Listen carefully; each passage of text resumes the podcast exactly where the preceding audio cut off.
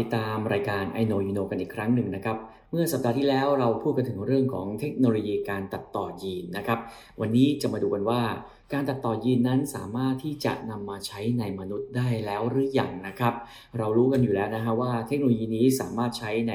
การตัดต่อพันธุกรรมในพืชแล้วนะครับ แต่ในสัตว์เนี่ยทำได้หรือยังครับอาจารย์ครับ ครับ ก็ ใช้เหมือนเหมือนกันนะครับในแวดวงเกษตรเพียงแต่ว่าในสัตว์เนี่ยอาจจะยากกว่าในพืชนะตรงที่พืชนี่เราสามารถที่จะปรับปรุง แล้วก็เอามาเลี้ยงเพาะเลี้ยงอะไรต่อได้เลยอย่างรวดเร็วนะครับ เพราะว่าวงจรชีวิตมันก็สั้นกว่า ในสัตว์ก็อาจจะซับซ้อนกว่า แล้วก็พันธุกรรมหรือว่ายีนของสัตว์เนี่ยมันก็จะมีความซับซ้อนกว่ามากบางทีตัดตัดต่อแล้วเนี่ยผลมันก็ต้องต้องดูว่าเราต้องการอะไรจากจากผลของการตัด ตัดต่อหรือว่าการปรับแต่งพันธุกรรมเหมือนกัน เพราะฉะนั้นในสัตว์เองยังอยู่ในรูปแบบของการวิจัยเป็นหลักนะครับอ๋อคือผมเคยดูสารคดีเรื่องหนึ่งที่ไปตัดต่อยีนของแมงกะพรุนเอาเรื่องของสารเรื่องแสง เอามาใส่ในตัวกบให้ทำให้กบเรืองแสงได้แบบนี้มันเป็นจริงหรือเปล่าฮะหรือว่าเป็นหนัง ก็เป็นจริงครับเป็นจริงครับ พอเทคโนโลยีนี้เนี่ยมันทำได้ง่ายขึ้นเนี่ยครับ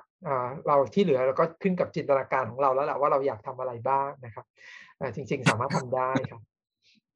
คือมันสามารถทำได้จริงๆเหรอฮะที่เราอยากจะเอาคุณสมบัติอะไรของสัตว์ชนิดหนึ่งมาใส่ในสัตว์อีกชนิดหนึ่งแล้วก็ทำให้มันมีคุณสมบัติพิเศษเหมือนเป็น X-Men ขึ้นมาแบบเนี้ยจริง ๆทำได้ครับ อย่างเช่นอของบางอย่างเนี่ยซึ่งไม่เคยมีในสัตว์ อื่น แต่ว่ามีในสัตว์บางชนิด อย่างเช่น กรณีของสารเรืองแสงอย่างเงี้ยเราเห็นชัดเจนนะครับเป็นสารเรืองแสงที่เกิดขึ้นในสัตว์บางประเภท เช่นหิ่งห้อยบ้าง หรือว่าเช่นสัตว์ทะเลบางอย่างอย่างเงี้ยครับถ้าเรารู้ว่าเออมันผลิตขึ้นมาจากโปรตีนอะไรนะครับโปรตีนนี้มีคุณสมบัติอย่างนี้นะหลังจากนั้นเนี่ยครับเราก็สามารถที่จะสกัดเอารหัสพันธุกรรมเนาะเราจะรู้รหัสพันธุกรรมเนาะเราก็เอามาตัดต่อเนี่ยแล้วก็เติมเข้าไปในสิ่งมีชีวิตตัวถัดไปก็ได้ครับ อ่าซึ่งจริงๆแล้วในปัจจุบันนี้ก็ยังอยู่ในพวกในห้องทดลองหรือในงานวิจัยทั้งเอง ใช่ครับ ทีนี้ถ้าสมมติว่าในมนุษย์ล่ะครับ ในมนุษย์เนี่ยสามารถได้ไหมเออจริง ๆ แล้วต้องบอกก่อนเลยว่า ในมนุษย์นี่อาจจะล้ำไปกว่าเรื่องของสัตว์เยอะเลยก็คือเริ่มมีวิธีการรักษาโรคเนี่ยครับ ด้วยคริสเปอร์แล้วด้วยครับอ๋อจริงเหรอครับ จริงครับ คือคือ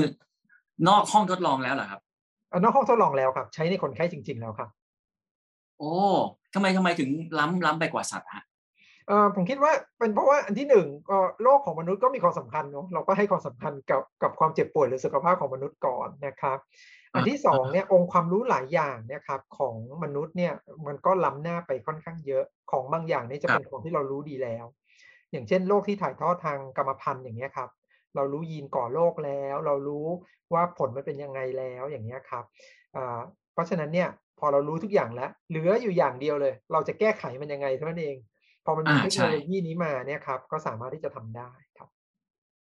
เอ่อหมายถึงว่าถ้าสมมติเราเจอยีนที่สำคัญสำคัญหรือทำให้เกิดโรคร้ายแรงบางอย่างในมนุษย์เราสามารถตัดยีนนั้นทิ้งแล้วเอายีนที่ถูกต้องเนี่ยใส่เข้าไปใหม่แล้วก็ทำให้เขาหายจากโรคนั้นได้แล้วจริง ๆ อย่างนี้ใช่ไหมฮะจริงครับ โอ้เอ่อสิ่งที่เกิดขึ้นนี้อยู่ในต่างประเทศหรือว่าอยู่ในประเทศไทยหรือยังไงครับยังอยู่ในต่างประเทศอยู่ครับ แล้วก็ทำการศึกษาในมนุษย์แล้วที่เรียกการศึกษาทางคลินิกนะครับระยะที่ 2 บ้างระยะที่ 3 บ้างอย่างเงี้ยครับ แล้วก็ผลการศึกษาในโรคที่เขาทำการทดทดสอบด้วย CRISPR เนี่ยออกมาก็ได้ผลดีมากนะครับ ก็เชื่อว่าเร็วๆนี้เราจะได้เห็นการอนุมัติ การใช้จริงๆละที่ได้รับอนุมัติจากอย. หรือ FDA เทคนิคแบบนี้ที่ที่เห็นกันตามท้องตลาดว่าแบบเป็น gene therapy อะไรอย่างนี้หรือเปล่าครับอ่าใช่มันเป็นหนึ่งในการรักษาได้ in body gene therapy เพียงแต่ว่า gene therapy มันมีเทคนิคเยอะ นะครับแล้ววิธีที่จะแก้ไขยีนเนี่ยมันอาจจะมีวิธีอื่นก็ได้นะครับ ตัวอย่างง่ายๆ เช่น บางคนเขาก็อาจจะใช้วิธีการ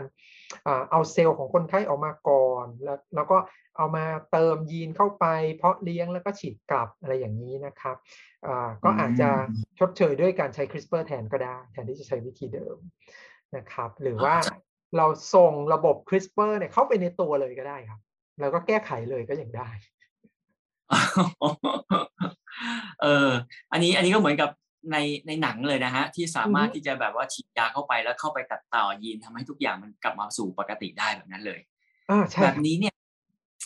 มันถ้าถ้าพูดในแง่ของเทคโนโลยีอันนี้มันคงจะล้ำมาก ถ้าพูดในแง่เรื่องของศีลธรรมแบบนี้มันมันมันเป็นยังไงบ้างคะอาจารย์ครับเวลาเราจะทำอะไรกับพันธุกรรมของเราในมนุษย์ มันก็จะตามมาด้วยคำถามจริยธรรมเสมอเลย ก็ต้องดูก่อนว่าเอ๊ะ เออแล้วประโยชน์ที่ได้เทียบกับกับความเสี่ยงมันคุ้มหรือเปล่าที่จะทำนะเพราะฉะนั้นเนี่ยโดยส่วนใหญ่เนี่ยครับ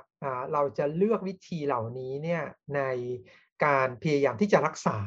โรคเนาะคือเราจะไม่พยายามเอาไปทำเพื่ออย่างอื่นที่ไม่มีไม่ไม่ได้เป็นประโยชน์ในความเจ็บป่วยจริงๆเนาะความสวยความงามหรืออะไรเงี้ยเราไม่เอาเนาะเออจะตัดยีนเราอยากให้ลูกออกมาสูงและลูกออกมาผิวขาวหน้าตาดีอย่างเงี้ยเราไม่ทำนะครับ แต่ว่าถ้าเกิดเขาเจ็บป่วย ด้วยโรคที่มีความผิดปกติของยีนจริง ๆ อันที่หนึ่งเนี่ยอันนี้น่าทำอันที่สองเอ๊ะแล้วเขามีวิธีการรักษาอื่นหรือเปล่า ถ้าการรักษาอื่นมันไม่มีทางเลือกเลยเนี่ยอันนี้ก็อาจจะเป็นทางเลือกเดียวอย่างนี้ครับอย่างนี้ก็น่าทำนะครับอันที่สามก็คือเทียบกับการไม่รักษาเขามันผลมันต่างกันชัดเจน บอกถ้ารักษาผลดีกว่าชัดเจน ถ้าไม่รักษาแย่ลงชัดเจน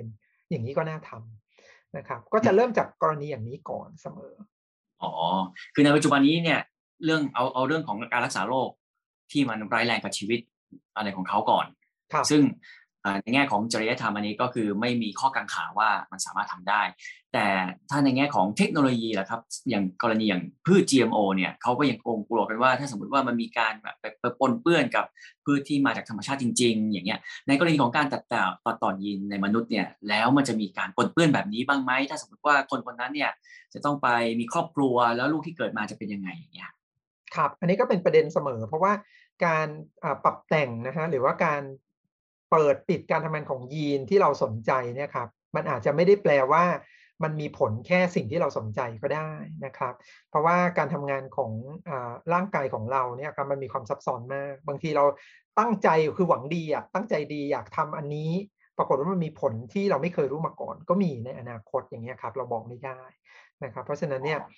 การการจะทำอะไรบางอย่างโดยเฉพาะในมนุษย์ก็ต้องชั่งน้ำหนักดีๆ แล้วก็ต้องเก็บข้อมูลที่นานพอสมควร อาจจะต้องมีการทดสอบในสิ่งมีชีวิตอื่นก่อน ให้เรามั่นใจว่าตกลงว่าไม่มีปัญหาอะไรจริง ๆ นะ อะไรอย่างเงี้ยครับ แล้วค่อยเอามาใช้ในมนุษย์ ผมคิดว่าถ้าจะเอามาใช้เลยก็ต้องเป็นโรคซึ่งโอเคแหละไม่มีทางเลือกจริงๆเนาะถึงจะเอามาใช้เลย แต่ถ้าเกิดเป็น โรคอื่น ซึ่งคิดว่าที่หนึ่งไม่ได้ถึงแก่ชีวิตคือไม่ได้รุนแรงมากขนาดนั้น หรือว่ามีการรักษาอื่นที่ปัจจุบันเนี่ยใช้ได้อยู่แล้วเนี่ย อันนี้ก็อาจจะต้องใช้เวลาในการที่จะดูในแง่ของความปลอดภัยก่อน โดยเฉพาะความปลอดภัยระยะยาวอืมครับ โอ้นี่ได้ความรู้เกี่ยวกับเทคโนโลยีใหม่ๆ เยอะเลยทีเดียวนะครับ ก็เป็นเทคโนโลยีเกี่ยวกับเรื่องของการตัดต่อยีนในมนุษย์นะครับ ซึ่งอาจารย์มโนบอกว่าสามารถ ใช้ได้จริงแล้วด้วย แต่ว่าก็ต้องค่อยๆพัฒนาไปให้ใช้กับโรคอื่นๆได้ด้วยนะครับ วันนี้ขอบคุณอาจารย์มานพมากนะครับ แล้วก็กลับมาติดตาม I know you know ได้ใหม่ในครั้งถัดไปนะครับ วันนี้ลาไปก่อนนะครับ สวัสดีครับ